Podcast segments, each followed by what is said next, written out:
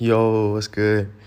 Um, so this is episode two, and it's going to be based around the role of um, a psychologist in my life. So if we just recap from um, the last episode, where we dealt with the importance of freedom of expression, and in the absence of an emotionally safe environment, it is practically impossible to get in touch with your feelings. Um, as you are in fright, fright, or freeze mode. And in my case, I opted for freeze and block. So this resulted in my inability to feel at all, and it was my coping skill for years which helped me survive until my parents got divorced. I literally had to train myself to identify my feelings as I learned that feelings are a good signpost that something is not right. So, safe and trusting relationships are the foundation for a sense of well being. The first step is to recognize this and build from there. I wonder, I genuinely wonder what, what would have happened if my folks had not got divorced, but I can't go there. Essentially, the whole episode taught me to be aware of uncomfortable relationships and to protect myself, which is a vital lesson in life. And it could be with a potential girlfriend, boss, colleague, or coach. Always be yourself, and if you can't, something is wrong. So you need to watch out. But we don't know this as a child, and that's a problem. This is where the role of psychologists come in and can be very helpful provided you have parents who are open to this option. Luckily, my mom always encouraged therapy. I started off going to a child psychologist when I was just seven years old. I wasn't able to sleep in my own room, and I kept thinking that we were going to get robbed and genuinely pleaded with my parents to upgrade our security system. But there was no external trauma that triggered this fear within me. My first psychologist helped me immensely. I was a young, budding cricket fanatic, so he told me that one night I should go downstairs with my cricket bat, and if I see anyone, I should hit them with the bat. So, what did I do? One night I plucked up the courage and went downstairs, but guess what? Nobody was there. So I asked myself why I was stressing about this. He had made me laugh and told me that if I ever get robbed, I would have a greater chance of Sachin Tendulkar coming to our house than getting robbed. I made him shake on the fact that if we get robbed, he would give me his house. Through this, I understood how remote the chances were and that my fears were all in my mind. But I do think that there was a deeper reason reason for my sleep anxiety. So, although I found a way to re- to remediate the problem, I did not find out the root cause. So the role of that therapist at that time was to help me figure out a way to get this fear to go away. But I did continue to visit this ther- this therapist at time at times of heightened anxiety it wasn't a regular process. The other helpful intervention was when my therapist helped me to deal with my sports anxiety.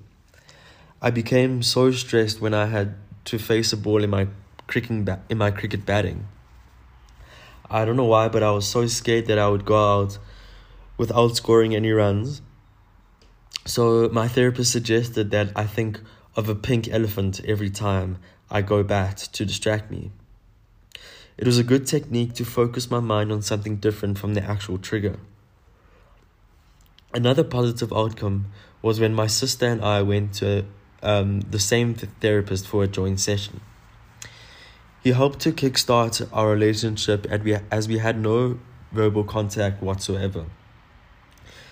He just recommended that we started out with small things, like saying hello in the morning However, this was very difficult, but I did create, but it did create an ice an icebreaker. I realized that the root cause of my strained relationship with my sister was learned behavior as a result of my angry feelings, which were um, misdirected to her, as I thought that my mom spoiled her more than she spoiled me. But the reality is that I was too uncomfortable to ask my mom for anything. I never felt ask I never felt comfortable asking for things. It was too hard for me. However, although this therapist was great, I felt the need to delve into my subconscious mind to unpack the deeply rooted issues which were causing me so much discomfort. So, when the divorce imploded, it was a great catalyst to return to therapy as I was not talking to anybody. I opted for psychoanalytical therapy, which is a longer process but appeared to be more sustainable. My sister had tried that route and she seemed to be making great strides. Unfortunately, the engagement took place during prime time COVID, and it was too difficult for me to engage with someone who I have never met except for over Zoom. It felt artificial. It was not easy telling someone who you have never met your deepest thoughts or fears over a computer screen. We also didn't get off to a good start as she identified a potential danger which I would not accept. So that relationship ended abruptly. So then I felt very frustrated at the thought of having to commence a new therapeutic process, as it meant, you know, rehashing my story over again. And it was a story I did not want to talk about at all. So then I started with a new psychologist who I have remained with for the past eight months. We began to explore my primitive feelings and drives and I learned that what I missed as a child, I would crave in my relationships when I was older.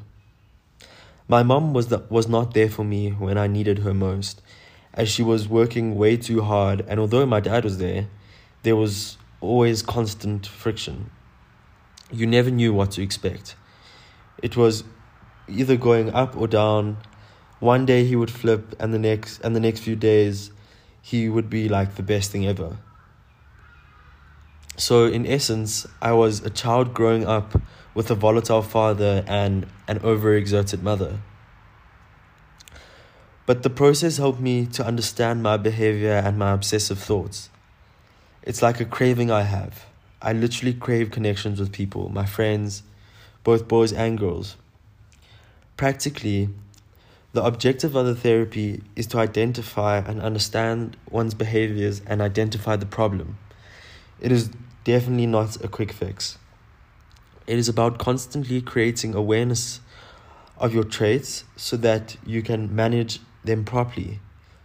And by expressing your feelings to an objective person who is not judging you, you develop by processing the insights of an experienced therapist who is trained to help you make sense of your truth. My therapist is able to question me and challenge my thinking by employing the technique of role playing, the specific interactions which trigger which trigger me and help me ultimately understand what is driving my reactions and which and in in an effort to raise my consciousness to the to the problem and it is proving to be very helpful although it is honestly lengthy but in summary therapy has been very helpful in calming me down and getting my feelings out with a fresh and trained pair of ears. For me, it is easier to offload to an to offload to an objective person than to someone close to me. The stigma around therapy is fading, and a lot of people are now turning to therapy than in the past. So it is really not something to be ashamed of. But going every week can be hard sometimes as you think, what am I going to talk about? But somehow you always land up having something to talk about. It is important to have the regular one slot a week where you know that when you come out, you will be in a fresh state of mind and get rid of that excess baggage in your brain that is wearing you down. And I would encourage anyone who can to go to therapy. Even if you don't think you have problems, there are always things going on which could be fixed or could be better because your mind is always constantly playing tricks on you and making you think that you don't want to think about it. Therapy just helps to relax those thoughts and calms you down, to get rid of that excess baggage. Thanks, guys.